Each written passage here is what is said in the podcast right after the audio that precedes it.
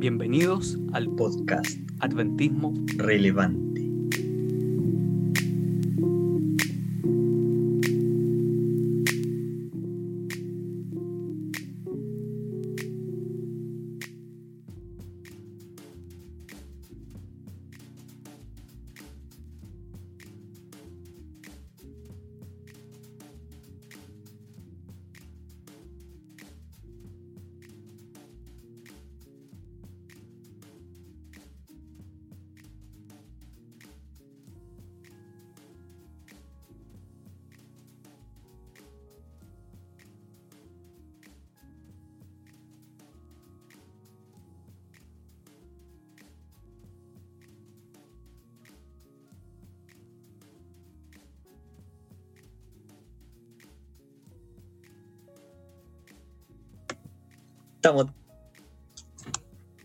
Muy bienvenido a todos nuestros auditores de nuestro podcast Adventismo Relevante. Gracias por estar acompañándonos durante esta nueva serie que estamos realizando sobre misioneros adventistas chilenos por el mundo, misioneros adventistas chilenos por el mundo. El día de hoy tenemos una invitada pero impresionante que nos va a estar comentando acerca de, toda esta temporada que realizó. Eh, eh, ya les vamos a contar mejor en qué lugar estuvo ella. Compadre Alex, ¿cómo estás? ¿Cómo estuvo tu semana?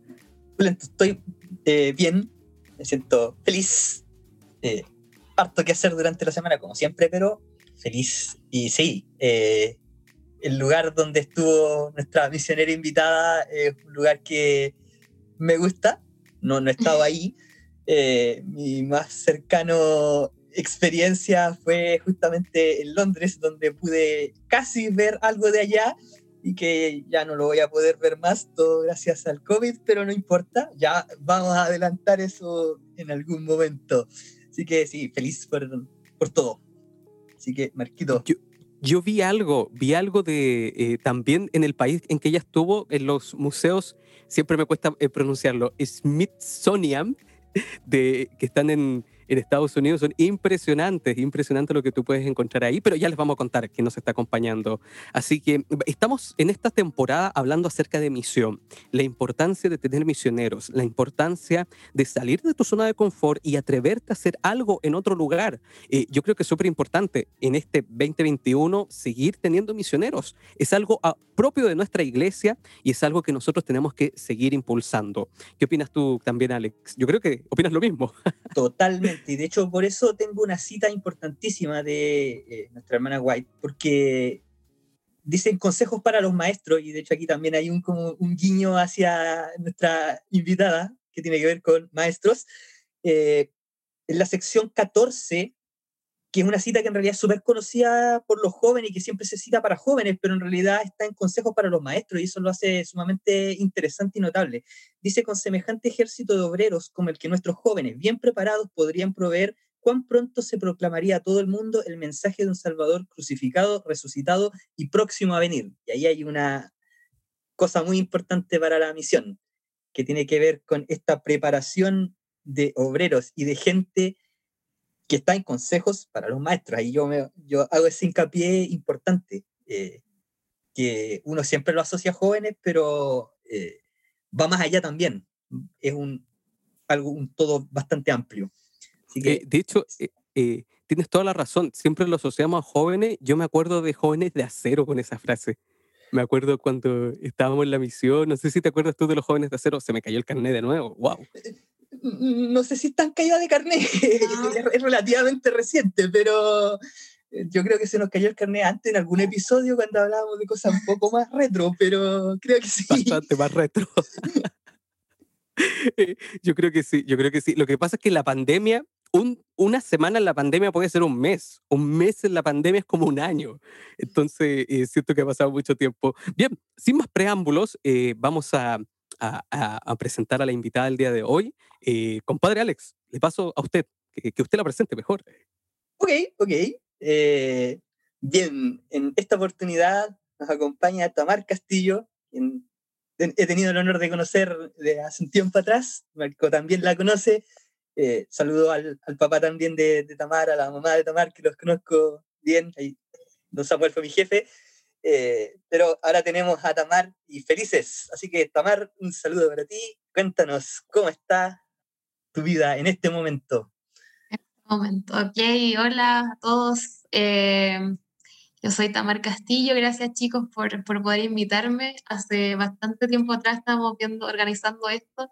Fue difícil porque yo aún estaba en Egipto y igual ahí haciendo hartas cosas, entonces fue fue harto tiempo para poder organizar este momento. Em, en este momento estoy en Chile. Llegué hace un par de días.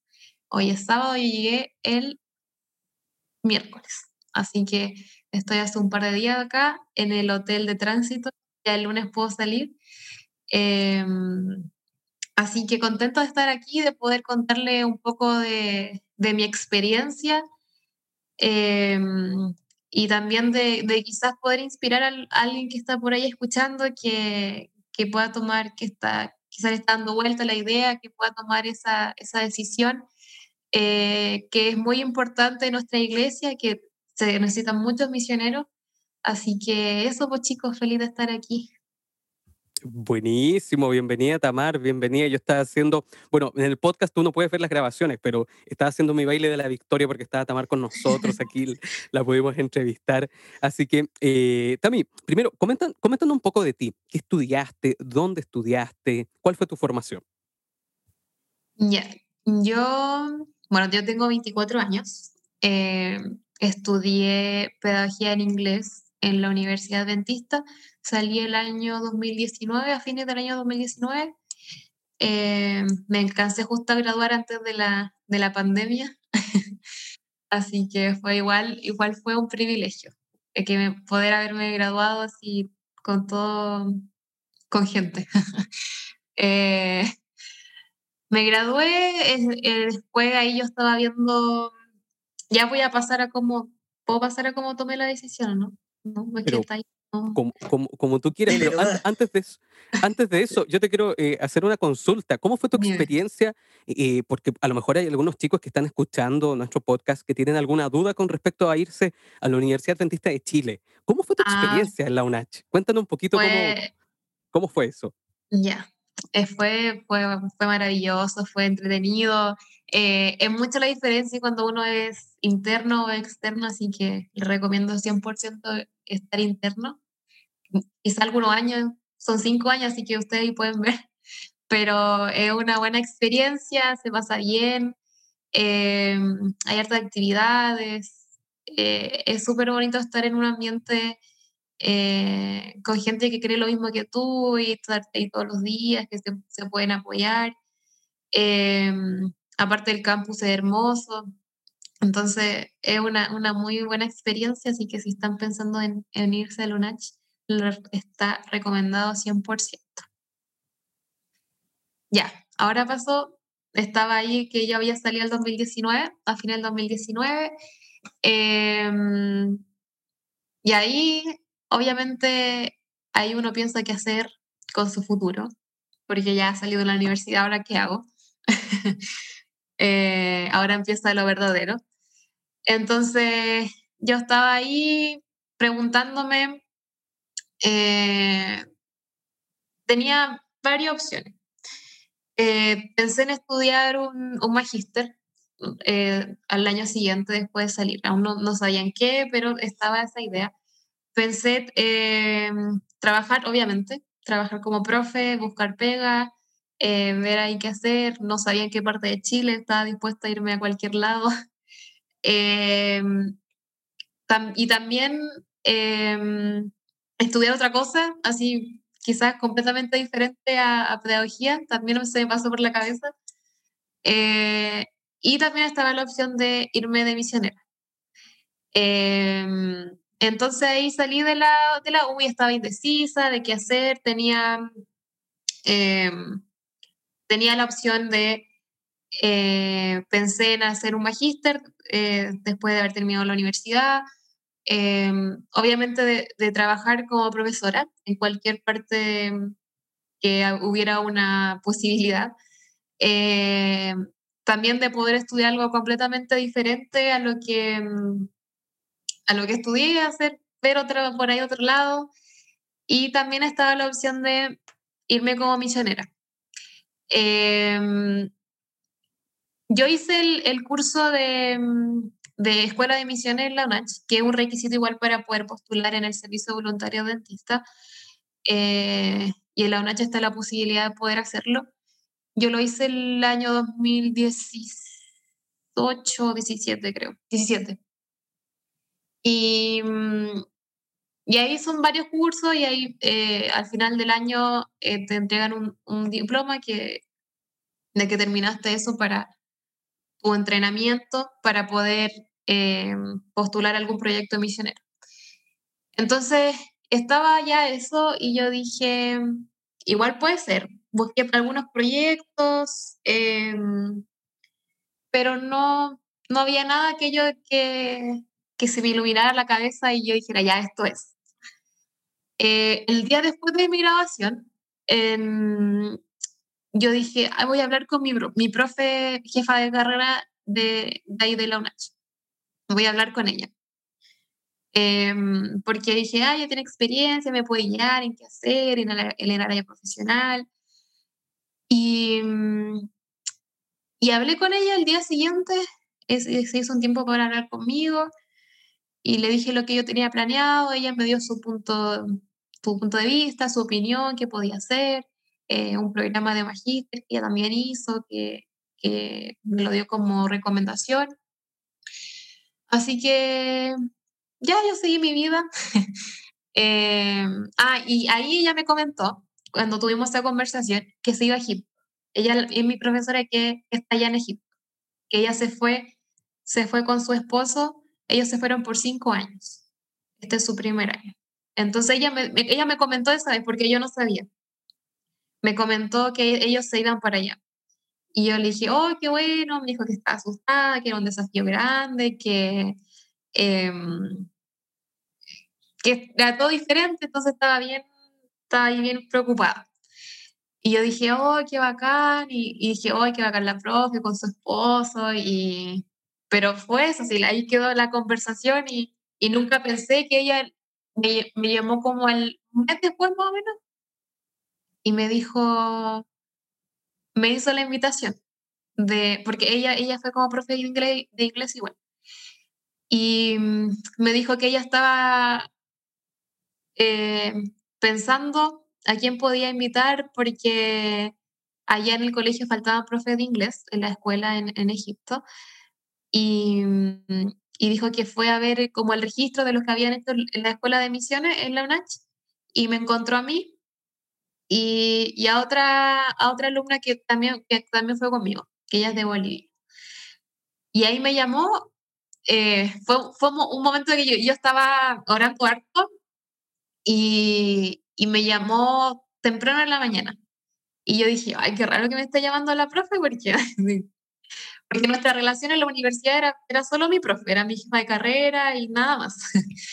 Entonces dije, ya, qué raro que me esté llamando. Le contesté eh, y ahí ella me comentó de, de, de, de, cómo era el proyecto, que ellos se iban, que necesitaban profesores y que si me interesaba podía, podía postular y hacer todo el proceso que se hace por la, por la página del, del SBA, del Servicio Voluntario. Y yo, yo estaba ahí y yo dije, ya, será la respuesta porque era como mucha coincidencia. Así que mm, corté y estaba, estaba con, con Nicolás, mi novio, que ahora es mi novio, que eh, había ido a pasar unos días de vacaciones en mi casa y le fui a contar y al ratito llega mi mamá y los dos quedaron así como, como sí, pues dale, o sea, como que no, no, hay, no hay nada que pensar. Y, yo dije, wow, igual, igual es brígido, pues, o sea, que, que, te, que, que te digan, ya, dale, pues igual, eh, aunque sea un año y que vaya a estar lejos, y, y cuál es, la gente que, que, es más importante en tu vida y que te digan, ya, dale, así como súper rápido, eh, igual fue, fue, yo creo que fue otra, otro momento que usó Dios para decirme, ya, dale. y, y ahí tomé la, la decisión Después los días que vinieron, em, ahí postulé, puse, porque hay que subir otras cosas ahí a la página, escribir algunas cosas, pedir carta de recomendación. Em, entonces se tomó un poco de tiempo y como en una semana pude tener toda esa, esa documentación. Em, gracias a Dios yo tenía mi pasaporte porque había, había, había viajado el, el año anterior. Em, entonces subí todos mis datos y, y, el proceso, porque para que uno lo acepten como misionero, eh, igual es medio largo porque lo tienen que aceptar primero en la UNACH, en mi caso, eh, después en la Unión Chilena y la división y en la conferencia y después del lugar donde uno está postulando. Entonces igual es un proceso más o menos largo y puede tomar harto tiempo y yo creo que tomó súper poco en, en, mi caso. Y ¿Cuánto? ¿Cuánto aproximadamente? Unas dos semanas. Oh, wow, rápido. Sí, unas dos, dos, tres semanas, sí, por ahí. Fue rápido. Entonces, yo ahí pude empezar a hacer planes, ver, ver el tema de, lo, de los pasajes. Y mm, igual ese semestre, porque eso fue en enero, cuando empecé a hacer todo. Igual ese semestre fue como medio incierto porque después vino el COVID y yo empecé a trabajar. Yo dije, eh, empezó, empecé a trabajar en el colegio Adventista Santiago Poniente. Y yo dije, yo les voy a decir que me voy porque ese es mi plan. O sea, yo quiero trabajar, pero voy a ser honesta, y no voy a esperar así a que me contraten y decir, me, me voy después. Así que yo tuve la entrevista y fue así, ni, ni siquiera yo me esforcé por encontrar trabajo, porque yo dije, yo quiero encontrar trabajo, quiero tener experiencia, y mm, mi, hermana me mandó un, post de Facebook y me dijo, oye, están buscando, manda, eh, manda tu currículum a este correo y ahí me llamaron, fue la entrevista. Y, mm, yo le dije al, al, inspector, le dije, ¿sabe qué? Yo, eh, yo tengo esto, este plan para irme en más o menos a mitad de año, en agosto, y si, mm, y si me quieren bien y si no, algo así fue. Entonces, eh, me dijeron, sí, creo que puede ser una bendición tenerte aquí para el colegio, quién sabe, igual en el futuro puedes volver. Así que trabajé, lamentablemente trabajé dos semanas presencial, después vino el COVID y tuve que trabajar online, pero igual esa fue una bendición grande. Y, y ya, como les decía, fue medio incierto ese semestre porque eh, después pasó eso, no sabíamos qué iba a pasar, si uno iba a poder volar eh, qué iba a pasar con el proyecto. Em, entonces, en un momento yo dije, no, no voy. Así como, como que ya dije, ya, ya fue. Pero mm, después fue retomando, tomando em, fuerza de todo el proyecto, la idea, mi mente y, y ya dije, ya, sí, es verdad, sí voy. y ahí compré los pasajes y mm, ya llegué a fines de agosto. Así que ese fue el proceso de, de la decisión, cómo Dios ahí se movió, eh, cómo Dios igual usa a la gente, la gente más cercana a ti para darte ánimo, porque mm, tú hubieran dicho, no, ¿para qué? Medio de la pandemia, ¿para qué te vaya a ir? Em, mejor quédate aquí. Así que fue eh, fue súper claro cómo Dios eh, respondió a esa oración y cómo era su voluntad que Él quisiera que, que, yo fuera. Oh, me parece súper interesante eh, cómo Dios guía todo este, este camino. Y hay algo interesante que igual me, me, llama un poco la atención y tiene que ver con ese, de repente, ese pseudo desánimo que puede pasar eh, frente a las circunstancias. Y, quizás también es bueno para quienes están escuchando, eh, porque de repente nos puede pasar eso, que Dios tiene un plan para nosotros y sucede que a veces las circunstancias externas hacen que digan, no, quizás esta no es la respuesta de Dios. En tu caso, ¿cómo sentiste o cómo pudiste sobrepasar ese pequeño desánimo y decir, no, yo creo que en realidad esto no, no es? Para darte cuenta al final, sí, en realidad Dios quiere que yo vaya para allá. ¿Cómo fue esa, ese cambio de ese remesón en tu cabeza para decir, sí, ahora sí creo que de verdad este es el plan de Dios? Em, como pasaron un par de meses y yo estaba trabajando. Eh, y ahí igual era mi, mi primera lucas, fue mi primera plata. Entonces igual eh, ahí ya me podría comprar cositas. Entonces igual yo, yo, sentí que en un momento me, estuve en la comodidad de decir, no, ¿para qué voy a ir? En un momento pasó eso por mi mente.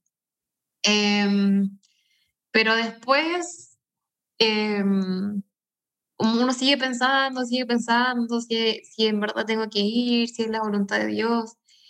Y mm, si es que voy a poder, bueno, en este caso, si es que iba a poder salir del país, cómo iba a resultar.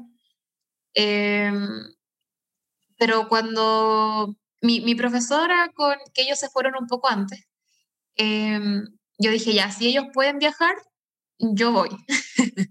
si ellos... Y ese, ese para mí fue la, fue la respuesta porque ellos, ellos pudieron viajar y yo ahí compré el pasaje y mm, yo dije, ya, voy con todo. Si ellos, si ellos pudieron ir, em, Dios está guiando todo y, y ya vamos a darle. Y aquí quiero meter un poquito más la cuchara, porque ahora viene Egipto en sí. ¿Y qué expectativas tenías de Egipto? ¿Qué te imaginabas de Egipto antes de, de llegar allá? Porque una cosa es lo que uno imagina y después lo que uno se va a terminar encontrando. Pero, ¿qué pensaste encontrar allá o qué cosas te imaginaste? Eh, obviamente uno hace su, investigación, trata de encontrar cosas de la cultura, de la religión, eh, pero es completamente distinto. Eh, uno puede buscar toda la información que quiera, todos los artículos, los videos, eh, todo lo que quiera, pero nunca, no es igual a lo que a, la, realidad. Em, porque uno siempre se imagina los lugares turísticos, las pirámides, los templos, la, la, historia de la civilización egipcia antigua. Eso es lo que más uno tiene en mente de Egipto. Entonces, em, eso yo tenía en la mente, la, como yo creo que muchos, las pirámides, eh, yo pensaba que las pirámides estaban así en medio del Cleopatra y que estaban ahí en medio del desierto, eh, pero no, están al lado de la ciudad. Eh, y eso igual es como, así como cosas súper simples que digo, ya, wow, en verdad no, no sé nada. y mm, de la gente tampoco uno sabe cómo es, cómo van a ser, si van a ser amables, si no, cómo, cómo tratan a los extranjeros. Eso, por ejemplo, yo, creo, yo no me lo pregunté, cómo, cómo iba a ser la gente, en, la gente hacia mí. Eh, pero mm, eh, me llevé una grata sorpresa. Son, son muy amables con los extranjeros. Así que eh, eso uno puede buscar cosas, pero en verdad la realidad es completamente diferente. Eh, me imagino que la realidad es diferente. Oye, yo quiero también hacer una pequeña acotación, porque la Tamar decía que sintió esos empujoncitos de Dios. Y, no sé si te acuerdas tú, Alex, pero también Víctor también sintió esos empujoncitos de Dios. Por lo tanto, si aquí hay alguien que está participando de este podcast, eh, lo está escuchando ahí donde tú estás, eh, en tu escritorio, haciendo ejercicio, eh, preparando la cocina, lavando los platos, escuchando este podcast sábado de noche, el día que sea, a lo mejor Dios también te está queriendo decir algo. ¿Cuáles son los anhelos de tu corazón? ¿Cuáles son esos proyectos que tú tienes? Preséntaselo a Dios. Créeme que a lo mejor te está, hay ciertos empujoncitos en tu vida que son súper interesantes. Ahora, Tami, te fuiste a Egipto, llegaste a Egipto, ¿Y ahí dónde te quedaste? ¿En una casa? ¿En el mismo campus? Eh, ¿Cómo fue cuando tú llegaste para allá? Tengo otra historia ahí para contarles cómo llegué, porque voy a tratar Pero de póngale, póngale nomás, póngale eh, nomás. Para que, mire, mis dos viajes de ida y de vuelta fueron eh, un milagro de Dios. Y cuando yo me fui, eh, Yo compré pasajes en dos aerolíneas distintas porque es mucho más barato. Comprar dos tramos distintos. Entonces, em, y ahí yo, yo dije, ya, yo creo que voy a poder viajar con equipaje normal, así mi maleta 23 kilos, pero yo hago el, ahí como el transbordo yo misma entre, entre avión y avión en el aeropuerto. El día anterior, o un par de días antes, viajó Tomás, que él es chileno, eh, que fue a Egipto igual. Eh, él viajó un, par de días antes que yo y tenía exactamente la misma ruta que yo, que era Chile, Madrid, Madrid, Atenas, Atenas, El Cairo. Entonces yo dije, ya, ahí voy a ver cómo le va a él, entonces yo puedo, puedo saber qué, qué tal va a ser, qué puedo esperar. Entonces yo estaba ahí hablando con él y él fue al aeropuerto y no lo dejaron dejar porque em, no podía hacer eso de, de, de, hacer el transporte en, en, el aeropuerto. No me acuerdo bien por qué exactamente por qué no lo dejaron. Eh, la cosa es que le dijo, él dijo, ya, pero voy con mi equipaje de mano y no llevo equipaje facturado, em, pero no, no hubo caso, no lo dejaron. Y yo dije, ya, yo voy a intentarlo igual. Y el día anterior yo dije, ya, no voy a llevar mi maleta, voy a llevar equipaje de mano. Así que yo fui a Egipto por un año con mi mochila y la maleta chica que va arriba del avión. Em, y el día, la noche anterior a, viajar, yo dije, ya, voy a, voy a ir así, voy a, a seleccionar lo que, lo que más me vaya a, hacer falta. Eh, le pedí una, porque yo no llevaba equipaje de mano, o sea, llevaba solo una maleta grande y mi mochila, entonces llamé a una tía, le pedí la maleta, eh, armé mi maleta y fui al aeropuerto y yo dije, ya, vamos, vamos a darle, vamos con toda la fe nomás. Eh, pasé por policía, estaba ahí esperando a mi vuelo, porque este problema que tuvo Tomás estuvo ahí en el mesón donde uno hace, donde etiqueta las maletas. Entonces dije, ya no voy a pasar por ahí, voy a pasar directo a, por policía y ahí si tengo algún problema, no sé qué voy a hacer, pero ya pasé por, ya me timbraron el pasaporte. Así que estaba ahí afuera de, esperando el vuelo, que era Madrid, y, y me llamaron del mesón y me dijeron si iba a Madrid porque no, está cerrado para todo Sudamérica por el COVID y que si, si tenía algún, si iba a entrar y si tenía algo que corroborara que yo tenía alguna nacionalidad e, española o algo así. Yo le dije, no, mi vuelo es, a, mi destino final es el Cairo, le dije, que no iba, no iba a Madrid. Entonces revisaron el PCR negativo, todo, y que, ah, ya, me dijeron, ah, ya puede viajar. Y yo dije, ah, ya va a estar todo bien. ya, ya pasé por aquí, pasé lo peor, no voy a poder subir al avión, ya no va a haber eh, otro problema. Entonces yo iba ahí ya toda tranquila en el avión con mi equipaje de mano, llegué a Madrid, em, fui hacia el terminal donde estaba, iba a tomar el otro vuelo, que queda como a 15 minutos, que llevan en un bus, y yo dije, ya, ¿qué, qué, más, ¿qué puede pasar si ya estoy allí? Me quedo un, dos aviones más. Entonces llegué allá y me dijeron que no podía viajar porque no podía hacer escala en dos países de Europa. No, entonces yo hacía en Madrid, Atenas y después el Cairo. O no podía hacer eso. Y en ningún lado sale esa regulación. Entonces, em, ya yo dije, pero fueron súper mala onda igual, así como el, el policía eh, yo me sentía ahí en la casa de papel con los policías hablando ahí su acento español. Españolísimos, y, españolísimos. y me decía, no, que no podía, pero así como si casi fuera, estuviera traficando drogas, no sé, haciendo algo malo, como lo que hubiera hecho. Y yo dije, ya, ¿qué voy a hacer? Fui con un policía para un lado, me llevó para otro lado, después estuve ahí con la en el mesón y la niña estaba llevando por teléfono y decía, ya, ¿y qué hago con ella? Porque está aquí, y yo me puse a llorar porque no, sabía qué hacer. Y yo decía, ¿cómo tan como en medio fail? Así que viajé y me van a devolver. Em, Y ahí ella decía, ¿qué hago con ella? Está aquí al frente mío llorando. y me dijo, ya, tienen que mandarla de vuelta a otro terminal y ahí van a ver qué hacer.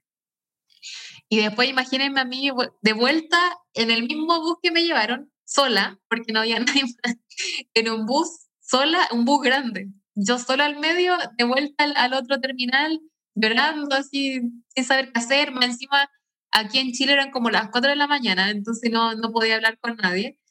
Y mm, llegué al otro terminal y dije, ya, me voy a calmar. ¿Qué hago? Eh, hablé con un caballero que fue súper buena anda conmigo y me dijo, mira, anda ahí, ahí en la oficina de la policía, ahí pueden ayudarte porque resuelven estos casos. Fui allá, le expliqué lo que, lo que me había pasado, eh, tratando de no llorar porque estaba así como todavía... Eh, así que le expliqué, me dijo, mira, voy a ver qué hacer, voy a llamar a la aerolínea me dijo, espérame afuera de la oficina. Entonces esperé un par de horas, me llamó de nuevo, me dijo, mira, no es problema tuyo lo que pasó, no, de la aerolínea en Chile no deberían haberte dejado volar, porque deberían haber sabido que tu, tu viaje era hacia Madrid, después Atenas y después el Cairo. Eh, así que no es problema tuyo y ellos tienen que resolver. Y yo dije, menos mal que cuando yo salí de Chile no, no dije que iba a pasar por Atenas, porque yo dije, mi, mi destino final es el Cairo, nunca dije que tenía otra escala. Eh, ni tampoco me preguntaron, entonces em, el policía me dijo eso, me dijo, así que vamos a ver qué podemos hacer, así que tú espera aquí afuera de la oficina. Y esperé, esperé, esperé, esperé, esperé, hasta... yo llegué a las 6 de la mañana a España y esperé hasta las 9 de la noche. Eh, sin comer nada porque estaba en el área de tránsito y ahí no hay nada. Solo hay baños y donde puede hacer conexiones, pero no, no, todo está en, el área que uno aborda para el tren, para el tren, el avión. Eh, eh, entonces, no, estaba ahí solo tomando agua, que tenía un baño, un lugar para tomar agua y sin comer nada. Y una señora que trabaja ahí me, me llevó un, un, snack porque me había ahí todo el día y mm, ya esperé hasta a las nueve me dieron, me dieron, me imprimieron el pasaje, porque ellos tenían dos opciones, devolverme a Chile o llevarme a mi destino final. Y gracias a Dios que fue mi destino final, porque fue un, vuelo directo al Cairo. Em, entonces, esto fue a las nueve me dieron el pasaje y ya el pasaje era para el próximo día a las 4 de la tarde. Entonces yo no podía salir, no podía salir a España, no podía entrar al área porque no tenía el, el, boarding pass, no tenía para poder entrar al área de embarque. Eh, entonces tuve que pasar la noche ahí em, y todos los asientos, no, hay, no se puede tirar los asientos así como para dormir porque todos tienen la, como esta cuestión para apoyar el brazo entre medio. Yo, es por lo mismo, para que la gente no se pueda estirar. Así que mm, me tiré, me senté un rato, ponía mis cosas al lado, me, trataba de apoyar, eh, no dormí nada, me traté de acostar en el suelo, pero tampoco hacía frío. Y mm, me, contactó una familia chilena que vive en España, creo que por un pastor de acá, no sé, no me acuerdo bien cómo fue, cómo llegaron a contactarme, eh, me hablaron y me dijeron que si podían hacer algo, y yo le dije, en verdad, gracias, pero no hay mucho que puedan hacer más que orar porque eh, yo no puedo salir, ustedes no pueden entrar al aeropuerto, no, no, hay, no hay mucho que hacer. Y después ella me habla y me dice, mira, ¿sabes que hay un amigo que tenemos que es un, un azafato y que él eh, no sé si hay algo que pueda hacer. Eh, y yo le dije, sí, la verdad es que no, no he comido en, varias horas y, si se me podía llevar comida de alguna forma. Y me dijo, ya, mira, él va a las 3 de la mañana al aeropuerto, así que eh, ahí me dio, me dio, el número de él y, y más o menos como a las 7 él, él llegó, donde estaba yo le costó encontrarme porque él trabajaba en otro, en otro terminal y no, no, sabía cómo era ese terminal y llegó así todo sudado y, y me, me llevó así una, una bolsa súper grande de comida. Em, y él me, imprimió el, el, ticket porque me habían dado un papel con puros, como puros números. Entonces él, como no sé dónde, en sus máquinas de, de ahí de la aerolínea, me imprimió el, el ticket, eh, me hizo el check-in, me llevó eso y mm, ahí me dio comida y ahí yo pude ir al otro terminal de nuevo, donde pude eh, entrar ahí al área de, ahí pude comprar algo más y, y, esperar más tranquila para viajar al otro día a las 4 de la tarde. Y mm, en total estuve como 36 horas en el aeropuerto. Y, mm, pero ahí Dios puso ángeles, Dios se manifestó, eh, me calmó porque yo estaba así desesperada, ya, ¿qué hago ahora? así que pude llegar en un, en un vuelo directo de Cairo a, a Madrid y también todos allá estaban preocupados por mí, hablándome, cómo yo estaba, qué pasaba. Eh, de ahí, ahí me esperaron en, en, Cairo cuando llegué y de ahí todo bien, gracias a Dios. Me recordó un poco a La Terminal, pero... Buena película. literalmente, literalmente 36 horas. Yo lo máximo que he estado en una aduana ha sido, o sea, en una terminal 12 horas pero 36 horas, wow, igual es, bastante. Oye, Tami, entonces tú llegaste al Cairo y ahí, ¿dónde, dónde, ¿cuál fue tu lugar donde tú estuviste haciendo misión? ¿Cuál es ese sector? Em, es una escuela adventista que está allá desde 1954, así que está hace bastante tiempo funcionando. Eh, estaba en las afueras de Cairo, originalmente, pero ya está todo poblado y ya está, mm, se, está rodeado de, un, de una población igual súper conservadora en, mm. para ser Egipto y mm. eh, obviamente principalmente musulmana.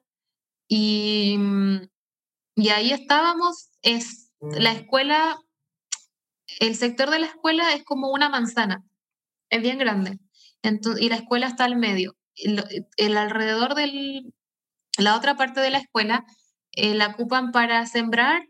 La, la, por varios años se, arrendó y, y, la ocupaban ahí para sembrar cosas y cosechaban eh, gente que, que, vivía por ahí.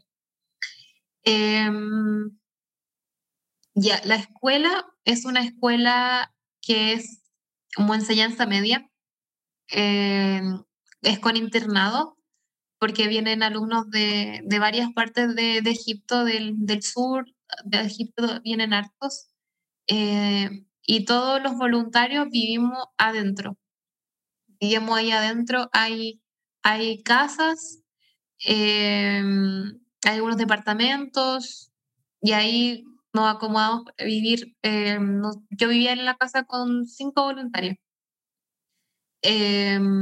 también el tema de, los voluntarios es, el colegio funciona con voluntarios, entonces todos los, los, los años se, se, renuevan los voluntarios porque hay algunos que se, se, pueden, se quedan más tiempo, si les permiten, y mm, se quedan por un par de años, pero el, el llamado es por un año. Em, entonces los voluntarios, eh, la mayoría estamos por un año y eh, ahí se pierde la, mm, la concordancia con, con, todo lo que se hace, porque algunos voluntarios van, eh, tampoco son, son profe algunos, entonces eh, están con toda la, la, disposición de poder ayudar, pero igual se hace difícil. Y, se nota de cierta manera en cómo se desarrollan los alumnos, porque en alguna área ellos están, más nivelados que en otra, por lo mismo, por, este cambio de, de, profesores. Em, la escuela se llama Nile Union Academy. Em, y eso. Me perdí. ¿Qué, qué, qué más? ¿Qué otra información? Aquí hay algo interesante también que, que notar, porque mencionaste en un momento un, un barrio, un lugar bien conservador. Eh, y aquí entra el, el, lado misional en el fondo. ¿Cuál es la importancia de tener un eh, adventismo, presencia adventista en un lugar que probablemente tiene una influencia musulmana muy poderosa? De hecho, Egipto como tal la tiene. Eh, a pesar de haber sido colonia inglesa en algún momento, la influencia musulmana sigue siendo fuerte en el norte del África y en el, Asia. Entonces, ¿cómo ves tú la misión adventista en ese lugar? ¿Qué, ¿Cuáles son los desafíos fuertes que tiene y qué viste eh, que se necesita por esos lados o qué cosas se puede contribuir? Em, ya. La escuela, como les decía, está en ese barrio y todos conocen la escuela. Todos conocen que la escuela es cristiana, que la escuela está ahí, em, que vienen alumnos cristianos, porque la, escuela tiene alumnos cristianos, no deben haber unos poquitos que son adventistas, unos 10 a 15. La escuela tiene como 200 alumnos. Em, entonces, eh, el principal trabajo de la escuela es con los alumnos. Ese es la, eso es lo principal. Em, la mayoría son, son cristianos de ortodoxos, de la iglesia ortodoxa, em, que hay un, porcentaje como de 10 a 20% en Egipto. Eh, entonces, ellos son cristianos eh, y ahí ellos conocen de la iglesia adventista, Em, y la mayoría de los que van, porque allá viven en, se llaman villas, donde ellos viven, como viven en, hacia más al sur, esos lugares se llaman villas. Entonces, en las villas todos se conocen. Y, y por ejemplo, uno va y toda la familia de, de ese alumno también va después a la escuela. O después las familias conocen y los mandan igual a la escuela. Entonces, eh, la mayoría de los alumnos son de la iglesia ortodoxa. Em, y con, el, con la comunidad, em, con la comunidad musulmana, eh, como te decía, ellos saben que son que una iglesia cristiana. A algunos no les gusta, como es de esperar. Entonces, hay muchos que, bueno, partiendo por el gobierno, igual es, es, difícil ser, cristiano en un país musulmán, mayormente musulmán. Entonces, para la escuela, todo es más difícil. Todo lo, lo que ellos necesitan hacer eh, es más difícil. Eh, por ejemplo, un ejemplo es la electricidad la electricidad en la escuela es súper mala y se cae a veces, muchas veces al día, a veces dura harto tiempo, después se cae, pero um, aún eso no se puede arreglar, igual, o la, la cuenta de la luz se paga como si fuera una casa particular, no como si fuera un, un, un establecimiento, entonces sale mucho más cara. Entonces, como cosas así, eh, o los trámites que la escuela hace. La escuela no, no, está reconocida por el gobierno. Entonces, eso estaba, después se perdió y ahí se está luchando por eso y es como, eso sería lo, el milagro más grande que podría haber porque al, a la escuela ser reconocida por el gobierno, los alumnos podrían optar a estudiar en universidades egipcias. Porque la mayoría de los alumnos les gusta la escuela, les gusta estudiar ahí, pero no está reconocida, entonces no, no pueden, eh, no les sirve para poder ir a la universidad. Y mm, la mayoría hace como dos escuelas paralelas. Van a dar como exámenes libres a otras escuelas para poder tener un título de una escuela de afuera igual. Entonces, ese es un, es un, un gran problema que, igual eh, la base de eso es, eh, es todo este, este, este asunto religioso. Em, eh, también el, el, impacto que hay en la comunidad es bien grande de la escuela, porque, eh, bueno, en la mayoría de Egipto no hay un, sistema de, de, basura, de que recoger la basura. Entonces, hay basura por todos lados. Entonces la gente bota la basura, si ve un lugar junto de basura, la bota ahí en cualquier lado, en verdad la tira del, de la ventana de los departamentos para abajo. Así. Eh, Y ahí la gente, todas viven en departamentos, o sea, son edificios de, de, ladrillo y las familias viven em, todas juntas. Entonces puede ser, hace, es un edificio para la familia. Entonces vive eh, la el papá con la mamá, después puede, si se casa el hijo, vive el hijo con el esposo, o se puede ir a la casa del, del esposo, igual que también van a tener un, un edificio. Entonces, así viven, son muy de familia, muy, muy, muy de familia. Eh, súper, em, súper unidos cuando todos los viernes se juntan, eh, almorzar, es como súper sagrado, entonces son súper de familia.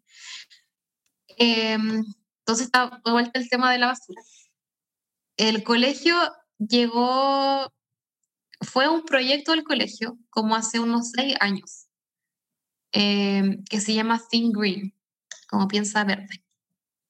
Eh, este proyecto se ocupó de la basura de, de, afuera del colegio, porque estaba lleno de basura. Imagínense un, un, muro que es como de, de un metro y medio más o menos, que el que rodea toda la escuela y ahí la basura hasta el muro de arriba, por todo, por todo alrededor. Em, y también como saben que la escuela es cristiana, como más, más ponen basura ahí afuera. Em, entonces llegó este proyecto para ayudar a eso. Ahí se trató de cuarto tiempo, ahí nos contaron cómo fue em, de tratar de, de limpiar por afuera, de, trabajar con, la comunidad, de, tratar de educarlos como ya usen como solo este espacio para dejar la basura. Em, y ahora ya está bonito, o sea, igual hay basura, pero está en comparación a las fotos que nos mostraban. Em, entonces, este proyecto llegó por eso. Es un proyecto externo a la escuela, pero que funciona por la escuela. Entonces, eh, empezó con eso de la basura, empezó a reciclar dentro de, la escuela em, y ahora después armaron una preschool como un kinder. Y, ahí en el kinder lo, es súper solicitado, ahí en el sector todos los, papás llevan a, su hijo chiquitito, entonces ahí hacen las clases en árabe y en inglés. Em, es una muy buena eh, oportunidad de, trabajar con la, con la comunidad, em, porque ahí los padres se interesan, también eh, le, enseñan sobre el reciclaje, em, sobre temas de higiene, igual que le enseñan a los niños, que también a veces como bien, bien precario. Em, también ese proyecto tiene eh, las clases de, tiene clases de inglés la tarde para la comunidad, en la, noche. Y ahí yo también estaba trabajando. Entonces yo, yo trabajaba con el colegio en la mañana con las clases a los alumnos. Eh, y después en la tarde de 8 a 9 yo trabajaba con, haciendo clase a, algunos alumnos de, de la comunidad. Em, y ahí también hay otra instancia para poder tener una relación con ellos, ellos eh, son muy amigables con los extranjeros, como saben que, que viene gente de otros lados ahí en la escuela, eh, están súper abiertos, son súper amables, te invitan a la casa, eh, te dan mucha comida. eso es súper importante allá, la comida es como lo máximo, entonces, como tratar bien a una persona de darle mucha comida. Entonces ahí como que te un paréntesis, ¿cómo es la comida eh, que, ellos... Eh, eh, ¿Es muy difícil? Muy, o sea, me imagino que es totalmente distinta a lo que nosotros... Sí, totalmente distinta. Es súper distinta. Em, hay que acostumbrar, o sea, yo, la verdad es que yo no soy muy, ¿cómo se llama? Quisquillosa con la comida. Entonces, em, para mí fue fácil yo, habían algunos voluntarios que, que, luchaban con la comida, pero eh, fue fácil. Por ejemplo, hay, hay un plato que es el plato típico muy común, así como, comida rápida, comida en la calle, que se llama kuchari. El kuchari es, es arroz, pasta, eh, arroz y pasta juntos, eh, lentejas, garbanzos, una salsa de tomate arriba y cebolla frita, así como crispy, así, ese, lo más le da como el toque. Es el kushari. Y, y es súper rico, súper súper barato. Así el- Hipocalórico total. Sí. Eh, sí, es bien, es bien contundente. Así con eso que listo para todo el día. Em, y hay, hay varios otros tipos de cosas. em, hay algo que se llama mashi, que es, eh, eh, son cosas que la, le ponen arroz adentro.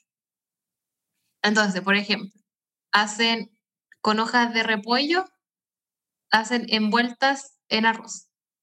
O sea, arroz envuelto en hojas de repollo. Hay unas que hacen con hojas de parra también en arroz. Hojas eh, tienen un- unos como unos zapallos italianos que son bien chiquititos, como este porte así.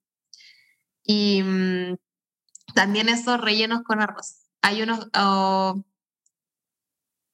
hay muchas cosas rellenas con arroz. Eh, es rico, sí. Mí- mi favorito el, era el, el repollo con arroz. También bien bueno. Creo que me dio hambre con todo esto. Parece ser una comida súper contundente y, y buena. Sí. Yo creo que hay, que experimentar algo así. También me interesaría ver algo que es relevante. ¿Qué cosas echabas de menos de, de Chile allá? Em, como les decía, atrás, el pan con palta. Sí, que es que allá la palta es, es media escasa, es cara y mala. Es como así, sin sabor, media dura, no, no es muy buena. Entonces, em, y no la consumo mucho, entonces no, no es muy popular. Y mm, hoy sí le echaba eh, no, el, ¿Es la marraqueta, marraqueta marraqueta, O sí, ayuya. Es marraqueta. marraqueta. Buenísimo. Marraqueta. buenísimo. sí. Marraqueta con paltita, qué rico. Sí, de hecho aún lo extraño porque aún no he comido, así que eh, le dije a mi mamá que lo primero que quería era el, los completos igual. Oh, Los su chacarero, su sí. chacarero, su barro Oh, luco. Los, los completos extrañé. Punto comple. Siempre faltan esas cosas. Sí. Oye, duda, ¿Chocman o Super 8? super 8. Sí, 100%. ¿Marraqueta o ayuya? Si es con palta, marraqueta. Sí. Otra pregunta random. Eh, ¿Animal más exótico en Egipto? Uh, exótico. Bueno, para mí, porque para mí obviamente son los camellos, porque uno no los ve. Uno no los ve acá, pero andando así por la calle, pero eh, para allá no, porque es normal, pero para mí siempre los camellos y siempre que veía uno era como, wow, a veces allá afuera de la escuela pasaba uno así, eh, era como súper normal. Eh, hay muchos gatos, muchos gatos, Alex, a ti que te gustan los, los gatos. Maravilloso. Es el reino de los gatos. Así tú camináis una cuadra y podéis ver como cinco gatos. Así de brígido. y así por doquier, por doquier. Y son gatos. Ahí en la escuela hay harto igual. Son como medio salvajes, sí. Y en la escuela igual habían zorros. Y los zorros ahí, ahí se comían a los gatos. los zorritos. Porque hay mucho, entonces necesito un, control ahí de, de los gatos porque es demasiado. Oye, y ot- otra consulta más. eh, ¿cuál, cuál fue tu experiencia como misionera que puedas contar, así como que más te marcó? Mi experiencia allá como profesora. Em, yo creo que mm, como profesora fue súper gratificante. Porque, mm, por ejemplo, aquí uno está acostumbrado a, em, a tener una sala así de, de 40 cabros ahí eh, que es difícil controlarlo y que, ah, la vieja de inglés y no sé qué, pero eh, es súper diferente. Eh, bueno, yo cuando antes, cuando yo acepté ir, yo decía, ¿cómo le voy a hacer clase a gente que habla árabe? Ese era como siempre, o sea, ¿qué, qué, qué voy a hacer? ¿Qué, ¿Cómo...? Em, algunos, yo tuve que hacer clases a los que estaban en su primer año en la escuela. Entonces ellos sabían muy poco inglés y yo dije, ¿qué voy a hacer? Eh. Era como un, e, ese era para mí era el mayor desafío. Eh, decía como, no, como no, así como, como casi imposible. Entonces, yo creo que para mí lo más, la experiencia que más me marcó fue mm, este afecto de los estudiantes, porque era, era, es súper bacán como ellos te reciben, como, mm, como para ellos es súper importante que, que paséis tiempo con ellos, así jugando.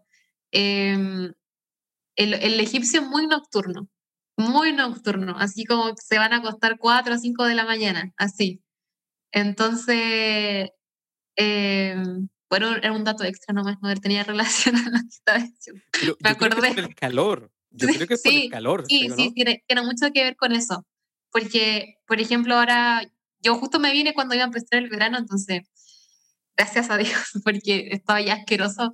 Y eh, sí es por eso, exactamente por lo mismo, porque empieza ya a bajar la temperatura un poco, en el verano como a las 7, 8, igual hace el mismo calor, pero no hay sol. Em, entonces la gente igual empieza, decía, salas ahora y es muy nocturna en verano porque no se puede en el día, no se puede hacer mucho. Eh, pero igual yo tenía una amiga que era egipcia y ella me decía, porque ella se, se levantaba a las, no se podía acostar como a las 9 de la mañana y se, se levantaba como a las 3 de la tarde más o menos. Entonces ella me decía, no, tampoco no quiero como hacerlo como normal, entre comillas, porque ninguno de sus amigos está despierto a esa hora, entonces no, no sabe qué hacer. Entonces la, la, cosa es esa, porque es como todo igual, y entonces ella me decía, no, no, ¿para qué me voy a levantar a esa hora si no voy a tener nada que hacer? es cuático eso, esa diferencia de, de los horarios. Oye, ¿y, y las clases las hacía en la noche o, o temprano en el día? En el no, día? El, el, el, horario de, de, la escuela es de día. Eh, no, eh, a, empezamos a las 8, a, a, las 8 de la mañana. Ah, algo que es curioso eh, es el, para, bueno, nosotros es una escuela con currículum americano, entonces era, hacíamos todo así, entonces nuestro fin de semana era sábado y domingo. Pero para Egipto, el fin de semana es viernes y sábado. Porque el viernes es el día, el día sagrado de ellos. Entonces ahí van a la mezquita y todo. Entonces es viernes y sábado y el domingo es, es lunes, casi como lunes. Entonces, por ejemplo, la, la preschool, el kinder que trabaja ahí, ellos trabajan de domingo a jueves. Porque esa, así, de, de hecho, todos trabajan así de domingo a jueves. Es así, son, ya, volviendo a, mi experiencia como profesora, eh, le decía que eso fue súper eh, reconfortante porque eh, ellos como apreciaban mucho lo que yo hacía por ellos eh, y más que nada lo, lo, los mensajes que, que, que me han llegado estos días que me vine ahora eso es como lo, lo, más, lo más como emocionante porque son mensajes de alumnos que yo ni siquiera les hice clase. Alumnos que, que solo a veces tuve conversaciones, eh, que jugaba con ellos porque jugábamos a la pelota, eh, tuvimos un torneo de volei, entonces eh, es súper reconfortante eso de, de, de, que ellos te digan que, que tú fuiste de bendición en su vida y tú así como, ¿ya qué hice? Así como que en verdad no, tú, bueno, yo, yo siempre encuentro como que no hago mucho, así como que en verdad puedo haber hecho más. Y, y, y como que te digan eso, igual es súper eh, reconfortante, súper fuerte de, de, de, que ya ni, ni, siquiera pasaste tanto tiempo con ellos, pero, pero que te digan eso eh, eh, es bacán, es como uno siente tan poca cosa, yo digo, ¿cómo, eh, cómo Dios me, me, puede usar para pa bendecir a alguien? Y yo creo que eso fue, fue lo más bacán. Eh, la, compartir con los alumnos, compartir con ellos, conocer sus vidas, de dónde vienen, sus, su historias. Su, eh, hay muchos alumnos que son de, de Sudán, hay muchos que son refugiados, entonces, eh, de Sudán del Sur. Entonces, igual hay otro, otra historia con ellos. Eh, y es, es, bonito eso, es bonito haber compartido con ellos. Eh, más que, que, que, el inglés que yo les pueda haber enseñado, eh, es rico esa, esa sensación de, de, de, haber conectado, de haber conectado con ellos y, y, y de saber que, que, que existe algo, algo, algo valioso, algo, algo, algo que, que va a perdurar en sus vidas y ellos te dicen que vuelva, vuelva, profe, eh, como para grabación. Entonces, eh, que como haber sido importante en su, en su vida o, o que te recuerden así, eh, para mí es, es lo máximo. Yo encuentro que es súper valorable eso. Y hay algo más que creo que es importante destacar de, de, todo lo que hemos conversado, porque me acuerdo de recién cuando Tamar nos contaba de que la escuela no era reconocida por el gobierno, pero que aún así tenía muchos, tiene muchos alumnos. Y a pesar de eso, la siguen escogiendo y existe esta cercanía en el fondo que se da entre los misioneros que van a, hacia allá. Y en ese aspecto yo creo que como iglesia podemos hacer mucho y que quizás no nos hemos dado cuenta de poder explotar aquello o de qué tan impactantes podemos llegar a ser. De ahí el, también el nombre de adventismo relevante. Podemos ser relevantes en una sociedad que pareciera que es como, wow, nos, nos miran y nos valoran. Y uh -huh. yo creo que eso es súper interesante. En ese aspecto, yo creo que con esto podemos ir eh, dando un gran mensaje para los que nos están escuchando. ¿Qué les podrías decir tú, Tamara, a aquellos que están eh, pensando quizás en, en, hacer misión o quizás en aquellos que escuchan esto y que quizás no, no van a salir a hacer misión, pero ¿qué les podrías decir a partir de estas experiencias?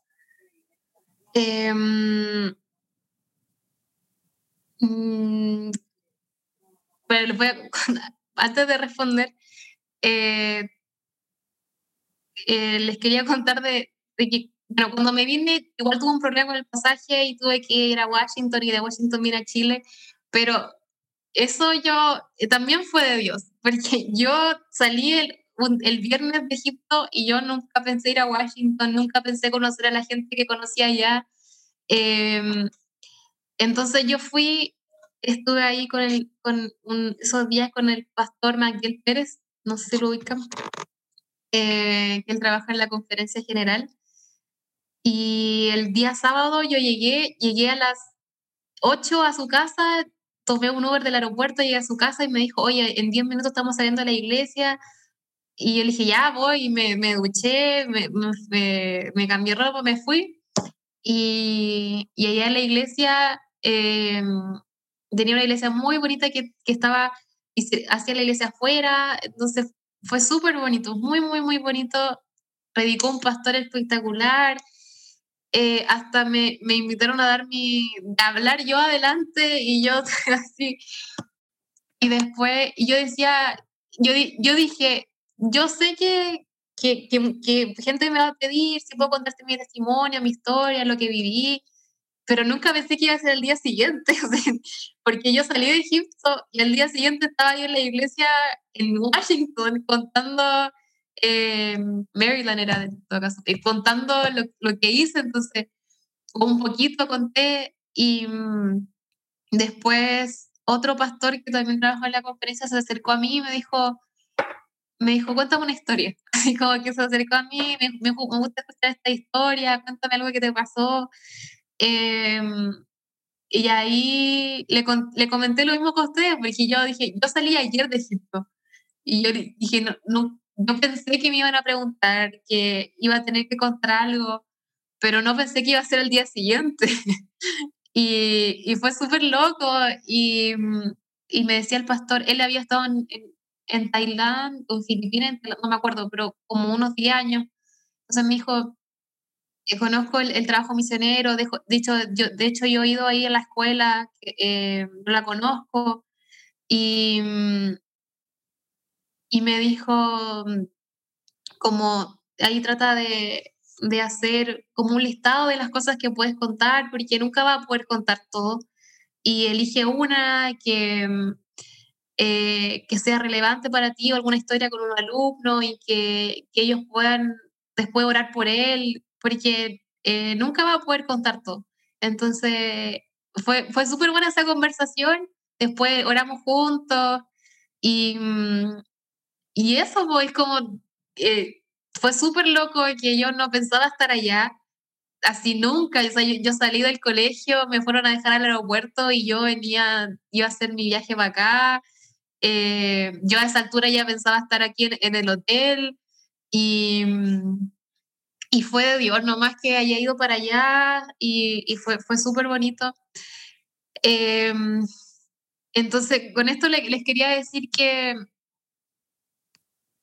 que Dios siempre nos va a sorprender. Eh, siempre van a ser experiencias para crecer, experiencias para decir, yo no estoy al mando, yo no estoy, yo no estoy eh, eh, llevando esto a ningún lado. Yo, solo estoy siguiendo lo, que Dios quiere. Eh, entonces, eh, ser misionero es decir, es, bueno, todo nuestro caminar cristiano es decir, ya yo no, yo no, no sé dónde voy, pero voy a seguir. Em, no sé la, los planes que, que, tú tienes para mí, pero voy a darle. Em, no sé por qué estoy yendo a Washington, pero ya vamos. Eh, no, sé, no sé por qué me, pasó eso en el, aeropuerto, por qué tuve que esperar 36 horas, por qué tuve que ir a Egipto eh, con mi maleta, mi equipaje de mano, pero ya eh, vamos nomás. Em, porque en verdad lo, que yo, lo que yo puedo sacar de eso es que ya da lo mismo con lo que vayáis. O sea, no importa lo que mm, nada es necesario para, para, cumplir la misión de Dios de, de ir con, con, una maletita, con un poco de ropa y era eh, entonces, y eso te da más fuerza de pensar, eh, ya estoy haciendo algo bien, hay que, hay que darle nomás con todo. Eh, y otra cosa es que, que si uno tiene este deseo de irse, hay que saber que no todo va a salir como uno lo planea. Uno no, no, va, a ser, no va a ser todo como uno espera, no va a ser todo bonito. te vas a sentir solo, eh, vas a sentir que no, que no estás haciendo nada, ¿por qué no vuelvo a mi país? ¿Por qué eh, allá estoy mejor? Em, esos pensamientos siempre van a venir, siempre. Eh, pero ahí hay que, hay que ser, hay que seguir, hay que apoyarse, hay que conversarlo, porque eh, algo súper importante estar bien emocionalmente en la misión. Entonces, eh, yo creo que es importante hablarlo, si hay más, es, es, distinto ser un voluntario solo en un lugar que estar con varios voluntarios. Es muy diferente la experiencia. Entonces, también eso eh, se puede conversar y, apoyarse en los demás. Eh, y no pensar que siempre va a ser bonito. eh, va a ser difícil, pero siempre el, resultado va a ser mayor. Y también algo que, mm, que lo he pensado mucho ahora es que, ¿por qué un año? porque em, no puede ser más que eso.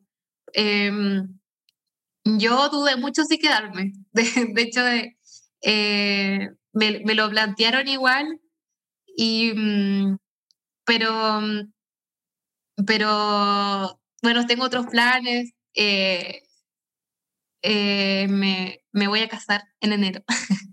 Así que el, el, Nico, mi novio, el Nico igual, em, igual él tiene este deseo de, de, salir, entonces cuando él, él termine, él está estudiando medicina, entonces cuando él termine igual tenemos ese deseo de poder salir y, y uno igual puede ser, puede ser misionero en donde esté, o sea, no es necesario salir de, a un país completamente distinto.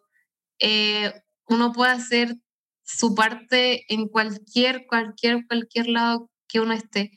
Em, yo, yo creo que algunos necesitamos salir.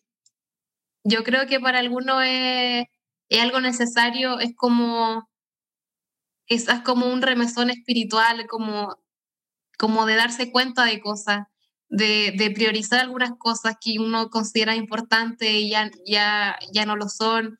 Em, entonces, yo creo que para algunos es necesario en, su vida espiritual, para crecer, pero, pero, pero para algunos perfectamente puede ser en, su trabajo, donde está, con su amigo, en su entorno. Este, uno puede hacer la obra de Dios en cualquier lado. Entonces, no, es una excusa donde uno esté. Yo, yo, uno toma la decisión porque, hay, porque se necesita y porque uno tiene el deseo de hacerlo, pero eh, no, yo creo que la gente no se, no, no se tiene que sentir presionada a ir. No se tiene que sentir, ah, ya todos van, yo igual voy. Porque yo creo que hay gente que ha tomado la decisión por eso y, y al final no, no estaba preparada y quizás no, no puedo hacer el mejor, el, el mejor trabajo que podría haber hecho. Porque siento que uno, uno tiene que, tener esta madurez necesaria para poder dar lo mejor y dejar el, el, yo de lado. Dejar de decir, ya yo quiero esto, yo, yo necesito esta comodidad, no, no puedo trabajar de esta manera. Eh, es muy importante cuando se trabaja en grupo, en este caso con, con más, más voluntarios, dejar eso, así como ya yo en verdad no importa lo que yo quiera, me voy a, acomodar a lo que aquí tengo, a los recursos que aquí tengo y voy a hacer lo mejor con eso. Eh, hay otra parte de la misión que eso yo creo que no se habla mucho porque cuando hay un, eh, un equipo con muchas culturas, igual es difícil. Igual es difícil porque todos tiran para diferentes lados, entonces ahí se genera otro problema entre los voluntarios. Entonces, eso igual es, otra cosa que hay que estar preparado porque em, cuando hay muchas culturas, muchos puntos de vista distintos, puede pasar eso. Entonces, ese, ese es mi, mi mensaje, que, que no todo va a ser bonito, que hay que estar preparado, pero Dios siempre, siempre, siempre, siempre va guiando. Eh, y cosas que ni nos imaginamos vivir, así eh, ir a lugares donde tú decís, ¿qué hago aquí? Eh, ¿Cómo llegué aquí? Eh, y Dios se sorprende con la gente que conoce, con, con, conversaciones que puedas tener.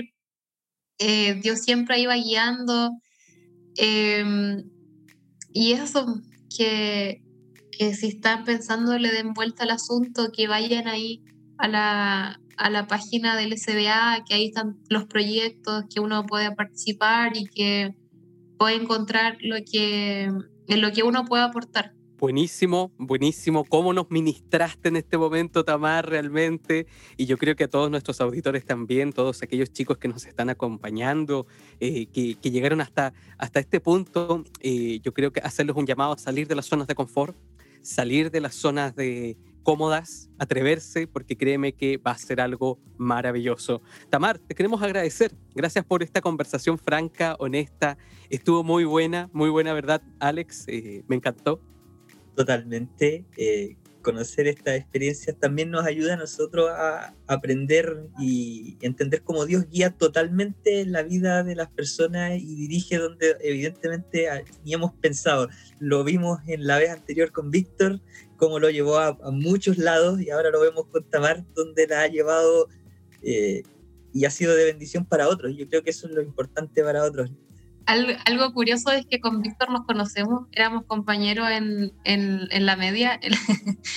eh, igual eso fue súper loco, porque yo estuve en, en, Estados Unidos el 2019, a fines de 2019, y, y, gracias a Dios nos pudimos juntar con Víctor en Chicago, así como no nos veíamos del colegio y nos juntamos en Chicago, así como de, oye, estoy aquí, juntémonos. Así que igual el Víctor... Eh, ahí tuvimos buenas conversaciones y, estoy súper contenta por él. También está aquí en Chile ahora, el Víctor, así que pagaremos igual por su ministerio.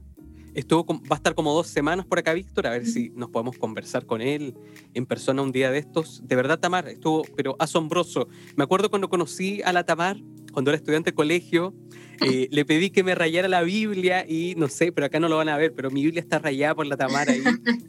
en algún momento eh, me la rayó y ver dónde ha llegado el día de hoy es realmente porque la mano de Dios está al timón. Así que muchas gracias Tamar, gracias por acompañarnos, gracias Alex. Nos vemos en otro capítulo. Nos estaremos viendo en otro momento feliz. Y cumple tu destino. Eso, cumple tu destino. Cumple tu destino. Antes de irnos, gracias también a, a Felipe, Felipe por editar los programas. Gracias por ayudarnos con la parte técnica, así que también te damos gracias y como dijo Tamar, cumple tu destino, cumple tu destino. Muchas gracias a todos y nos vemos la próxima semana.